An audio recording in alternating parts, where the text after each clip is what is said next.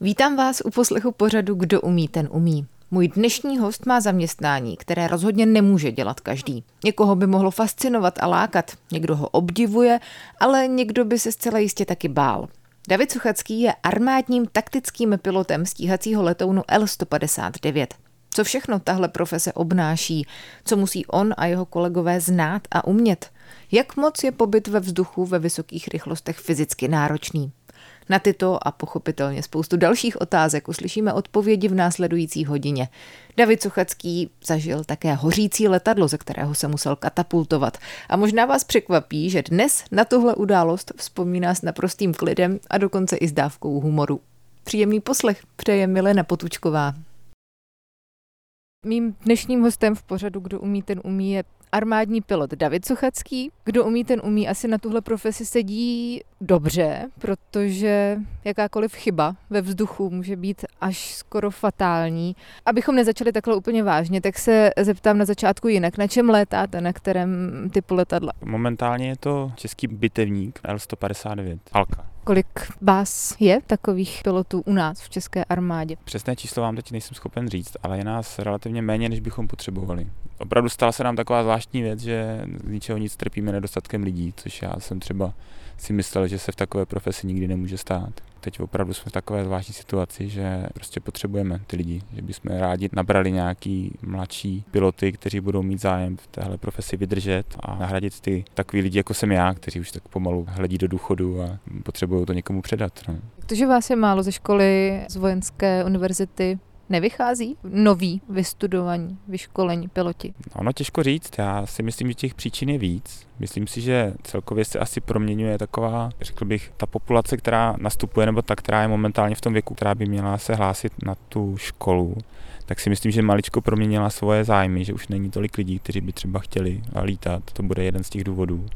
Taky si myslím, že tím, jak se posunula lékařská věda, tak ne, že by ta populace byla na tom zdravotně hůř, ale že ji dokážou daleko lépe vyšetřit, takže potom neprojdou přes ty zdravotní testy. Myslím si, že to bude asi taky docela řekl bych trošku úkol pro příští generace maličko předělat ty pravidla nebo uvést ty pravidla na tu úroveň lékařské vědy, kam jsme se dostali, protože de facto není žádný zdravý člověk, že jenom špatně vyšetřený. To může být třeba překážkou, která by nemusela z vašeho pohledu být překážkou. Třeba když jsem já nastupoval, to byla taková ústní tradice, že třeba stíhací pilot by neměl mít plomby. No, to už byla hloupost v době, kdy jsem nastupoval já. To prostě se tradovalo někdy, já nevím, z 50. 60. let, kdy opravdu ty plomby byly problém, protože ta plomba nebyla udělaná tak dobře jako dneska. Většinou pod ní byla nějaká vzduchová bublinka a pak to mohl být problém. To už dneska neplatí. To už neplatilo ani před 20, ani před 30 lety. Stejně tak, když jsem tam byl já, tak eh, nejvíc lidí odpadlo na oči a na zdraví páteře. Ale daleko největší odpad byl právě na očním. A já si třeba myslím, že to oční už by dneska neměl být takový síto, že přece jenom technologie se proměnily a že v tom kokpitu se uživí člověk, který má jednu, dvě dioptrie a vůbec to pro něho nebude překážkou protože pokud se budeme bavit o těch opravdu nejmodernějších letadlech, tak tam se používají průhledový displeje montovaný přímo do helmy toho pilota. A s nějakou tou dioptrií je schopen si to hledí samotný poradit. To znamená, pokud se mu to hledí uspůsobí, no tak ten pilot je v podstatě v té helmě, jako kdyby byl v brýlích. Takže si nemyslím, že ty předpisy, které jsou nastaveny dneska takhle přísně, takhle striktně, tak obstojí do budoucna. Myslím si, že by se měli trošičku zrevidovat a přizpůsobit se tomu, že, že už některé věci zkrátka nejsou potřeba. A teď strašně moc lidí odchází na zdraví páteře, protože jsou vyšetřovaný magnetickou rezonancí, rentgenem, CT a opravdu jako jim přijdou na každou vadu. Což třeba v mém případě určitě nebylo. Já si myslím, že kdybych mě tam poslali dneska, tak by mě to tu práci nejspíš zakázali. Jo. Dobře, tak jsme probrali poměrně zásadní zdravotní stránku té věci. Co se týká vzdělání, pilot toho taky musí umět poměrně hodně od, já nevím, fyziky, asi klasické, přes meteorologii, možná i nějaké základy psychologie, aby se dokázal člověk udržet v klidu. Já zase jsem schopný mluvit pouze za taktické piloty, a když to vrtulníkové letectvo je na tom, řekl bych, podobně tady v těchto věcech. Pilot není konstruktér toho letadla, to znamená, on by se měl naučit tu věc prakticky používat. Nějaká základní aerodynamika, fyzika, pružnost, pevnost, nějaký základy z elektra, takový všeobecný základ eh, ohledně meteorologie. Do všeho bychom v podstatě mohli zabrousit, i nějaká psychologie by se hodila, ale nějak zvlášť detailně. Jo. Ten člověk musí být schopný spíš ty věci používat současně, být schopný nějaké vlastně syntézy tady v tomhle směru, aby to dokázal využít v té své práci.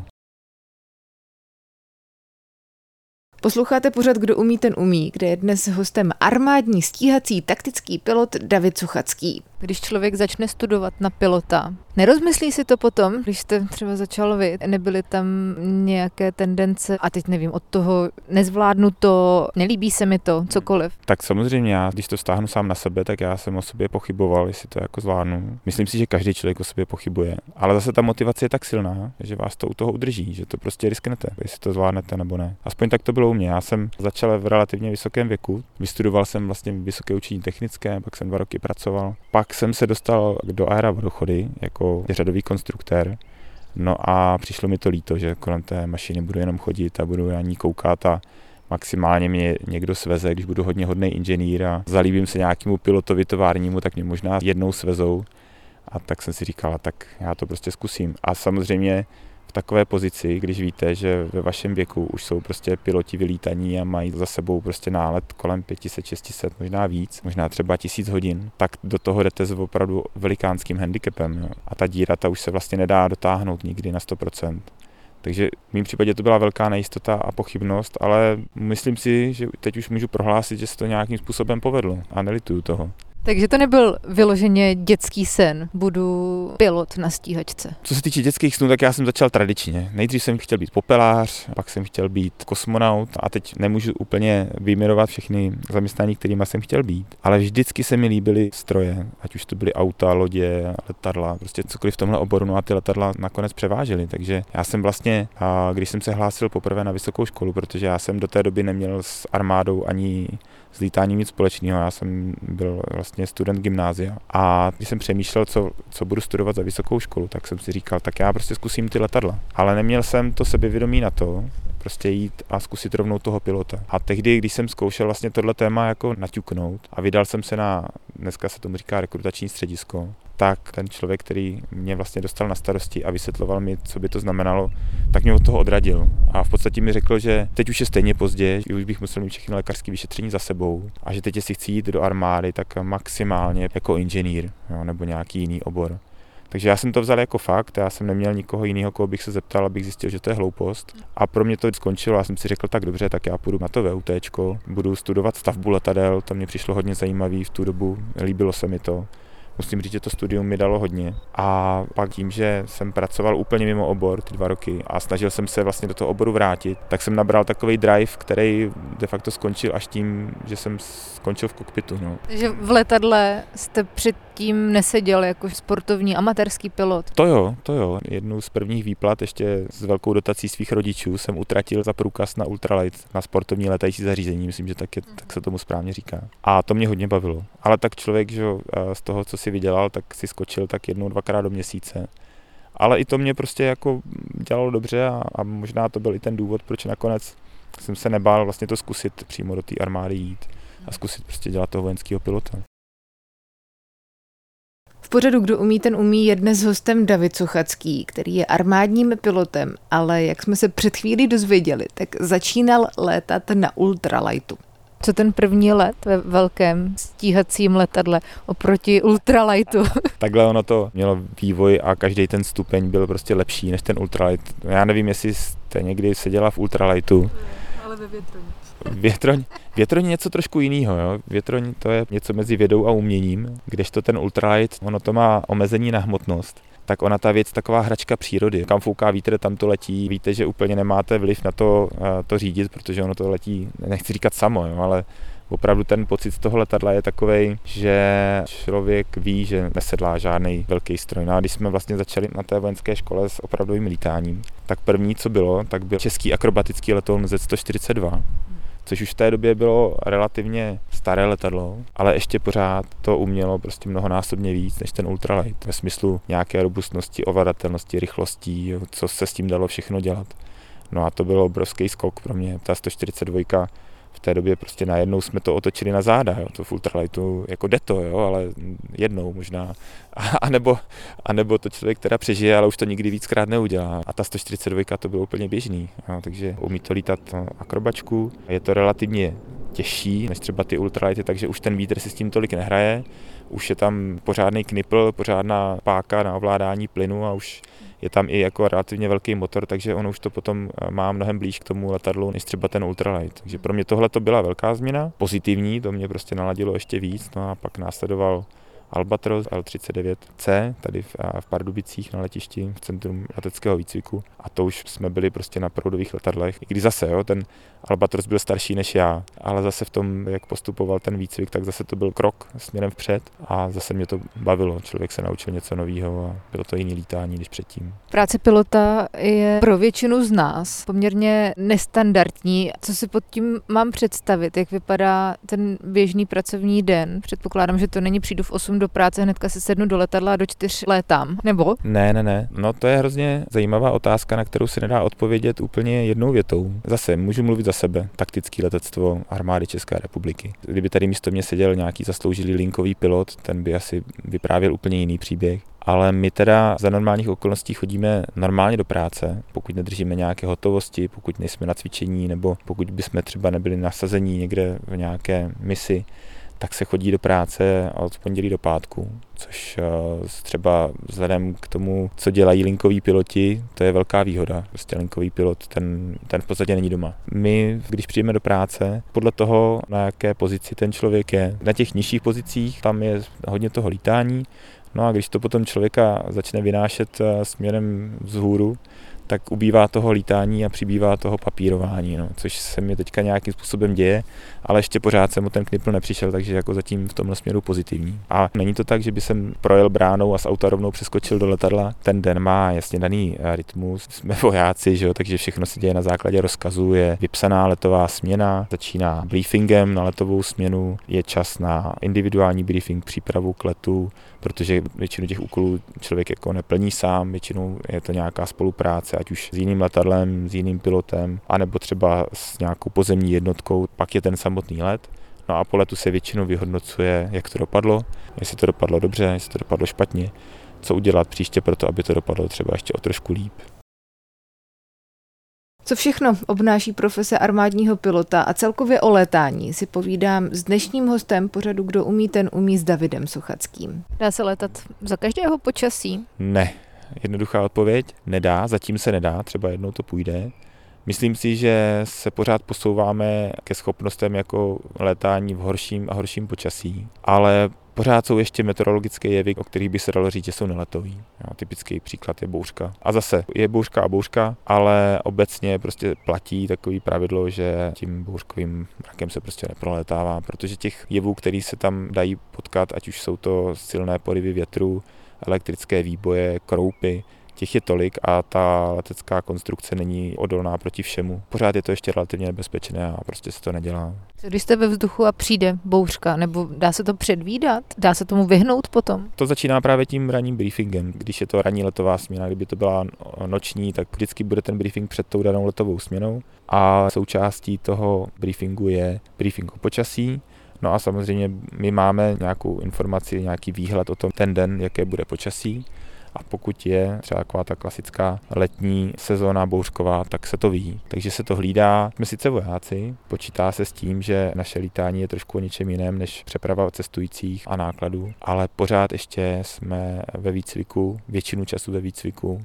a tudíž je na prvním místě bezpečnost. A nejenom ta naše, ale i ono to letadlo spadne na zem, jo? to znamená, je to nejenom naše bezpečnost, ale i těch eh, lidí, kteří jsou na zemi. Dostal jste se do krizové situace, kdy byla ohrožená něčí bezpečnost? Ano, dostal jsem se do krizové situace a ne jednou nejhorší věc, která se mně konkrétně stala, a to bylo hned na začátku výcviku, tak tady na Pardubicku se nám stalo, že během toho výcvikového letu nám začal hořet motor, no a skončilo to katapultáží. Když už to bylo tak, že ten motor začal hořet, tak ten výsledek byl ten nejlepší, který mohl být. My oba, protože jsme v tom byli dva, já a můj instruktor, tak jsme se zachránili a to letadlo spadlo do lesa. Když to vezmu z trochu nadsázky, tak v podstatě spadlo, zničilo tři stromy a zhořelo. Škoda byla samozřejmě na letounu, škoda byla na lesním porostu, ale z toho pohledu, jaká závada to byla a řekněme, že to opravdu byla krizová situace, tak to dopadlo nejlépe, jak to dopadnout mohlo. Mluvíte o tom s naprostým klidem. Jaký to byl pocit tehda nahoře? No jako bylo to překvapení, no. Jako úplně jsme to nečekali, když jsme se na ten let připravovali. Samozřejmě je potřeba říct, že zvládání krizových situací patří k běžnému výcviku. A to ale každého pilota, já to se nebavím jenom o vojácích. Každý pilot, když mu řeknete nouzové případy za letu, tak přesně bude vědět, o čem je řeč. Takže všechny ty případy, které by se mohly v tom vzduchu odehrát, tak jsou předem zpracované do jednotlivých checklistů a piloti si je učí buď na spaměť, pokud jsou to takové opravdu krizovky, jako třeba požár, anebo je mají někde na nějakých checklistech, který můžou kdykoliv vytáhnout a podívat se.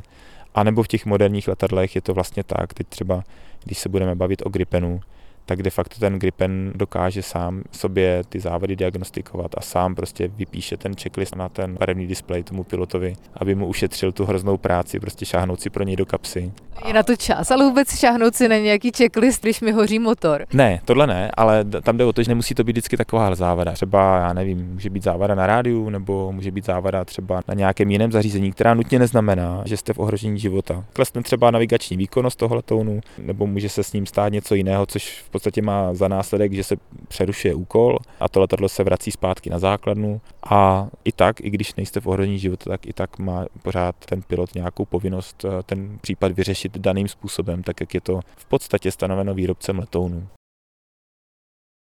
Pokračuje pořad Kdo umí, ten umí a my jsme před malou chvílí přerušili dramatické povídání s armádním pilotem Davidem Suchackým. Vraťme se zpátky ještě k tomu katapultu. Jste nahoře, kouknu vpravo nebo vlevo, vidím, že mi hoří motor. To bylo takový opravdu překvapení, řekl bych pro nás, pro všechny, protože ano, to se to stalo po takové relativně dlouhé době bez jakýchkoliv nehod nebo bez jakýchkoliv větších problémů. Bylo několik let, kdy se nikdo nemusel katapultovat, nikdo se nezabil, nikdo neměl třeba vysazení motoru za letu. Já se tomu teďka usmívám, ale opravdu to, co mě napadlo poprvé, když se to tam celý rozsvítilo jako vánoční stromeček, ty table a teď eh, vlastně my jsme tam byli dva. My jsme vlastně předehrávali cíl a ten eh, druhý letoun, který byl za námi, tak eh, na nás prováděl cvičené steče. De facto jsme dělali takový simulovaný vzdušný boj a já se přiznám, že já jsem se tam trošku jako nudil. Takže jsem koukal prostě doleva doprava a najednou ozvaly se dvě kovové rány, což mě tak nějak vrátilo zpátky oči do kokpitu a teď se tam začaly postupně rozsvěcovat ty červené světýlka a bylo jasný, že se něco děje a do toho prostě ten druhý, který letěl za náma, tak začal hlásit, že z nás jako šlehají plameny. Jo. To prostě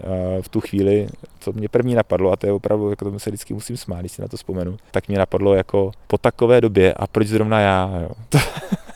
ale, ale opravdu i třeba tím, že já jsem musel mít jakožto cíl na palubě instruktora a měl jsem sebou opravdu zkušeného instruktora, tak my jsme to řešili v klidu. Já se přiznám upřímně, že kdybych tam byl sám, tak já bych to asi šel dřív, že bych úplně nečekal, co bude, ale protože jsme tam byli takhle dva, kromě toho, že jsme teda udělali všechny ty důležité úkony, které jsou popsané pro požár motoru, tak ještě on je opravdu pověstný klidas, tak ten jeho klid prostě byl i v tom, že on prostě to zhodnotil tak, že dobře, tak teď už nehoříme, tak pojďme to ještě dotáhnout někam dál, prostě někam, kde je menší šance, že to někoho zasáhne, ty trosky. A opravdu to udělal na můj vkus úplně nejlíp, jak mohl. To znamená, dotáhl to bez motoru, jenom jsme jako doplachtili na nějaký kus lesa a tam jsme z toho šli ven.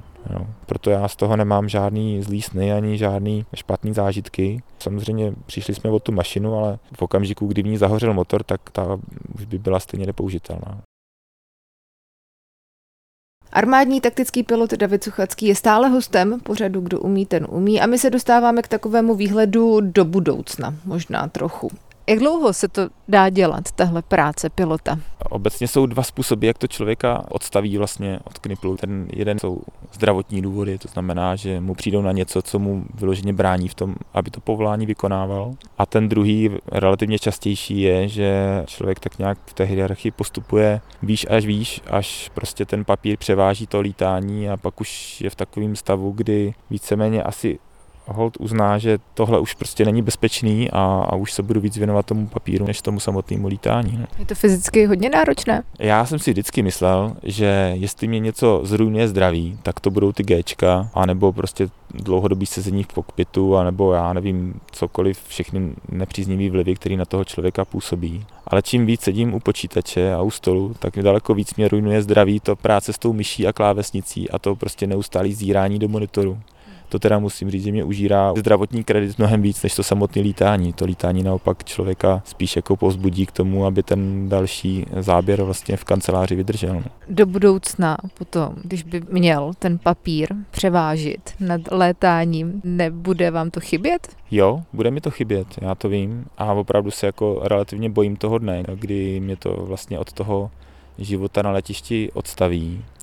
A tady vlastně já prostě snažím se nějakým způsobem si pořád připomínat, že tu práci, kterou dělám teď, tak pokud jednou skončím, tak už se k ní vlastně nevrátím nikdy. A opravdu to, co já prožívám v práci, tak to člověk nezažije nikde jinde. Jako myslet si, že mi už to prostě leze na nervy a já už toho mám dost, jako jo, může člověk dojít do takovéhohle stavu, ale už si nikdy nezalítá takhle zajímavé věci. A to, já jsem se nedostal na ten, u nás se bere to takový ten vrchol toho, kam může taktický pilot dojít, Gripeny, nadzvuková letka, která v podstatě má nejlepší vybavení tady v armádě, co se týče letadel. Momentálně je to top. A tam už jsem prostě nedošel. Je mi to trošku líto, ale i tak jsem se dostal relativně daleko a nic vlastně lepšího už nikdy nepoznám. To vím už teď. Takže odcházet z tohohle světa, to mě prostě bude hrozně líto. A že by to nahradilo svým způsobem, asi ne plně dokonale, ale nějaké to létání sportovní třeba? Jo, určitě bych se k tomu potom třeba rád vrátil, když na to budu zdravotně mít. Bude to taková pěkná zápata. Ono takhle, já třeba mám průkaz sportovního pilota, teď momentálně jsem už ho dva roky nepoužil, ale já jsem si ho pořídil z jednoho prostého důvodu. Já prostě, když chodím takhle do práce a lítám tu 159, tak já se vlastně s nikým, hlavně ze své rodiny, jako o tu radost nepodělím. Já nemůžu vzít svoji dceru a posadit ji za sebe a říct, tak pojď Šárko, proletíme se. To byl ten důvod, proč jsem si vlastně dělal ty papíry na tady ty malé letadla, jako jsou právě ty cesny a, a zlíny, kde vlastně člověk vedle sebe může posadit třeba svoji ženu nebo svoji dceru a trošku se jako o tu radost podělit. To bych chtěl dělat, i když už nebudu v armádě. Tak takovouhle věc. I když teď teda třeba dlouho už jsem nikoho nesvezl, hold prostě vždycky něco důležitějšího. Možná bych se v tomhle směru měl taky nad sebou trošku zamyslet. No. Stojí o to děti lítat s tatínkem? No, já jsem zatím vezl jenom nejstarší dceru a ta na to vzpomíná, ale oni byli čtyři roky. Já myslím, že kdybych ji svezl teďka, tak myslím, že ta odezva by byla ještě jako lepší tady v tom směru. Že by o to stáli. Já tomu věřím, že jo. Uzavírá povídání o svém životě, rodině, létání a práci armádní taktický pilot David Sochacký. Pořad připravila a naslyšenou se zase někdy těší Milena Potučková.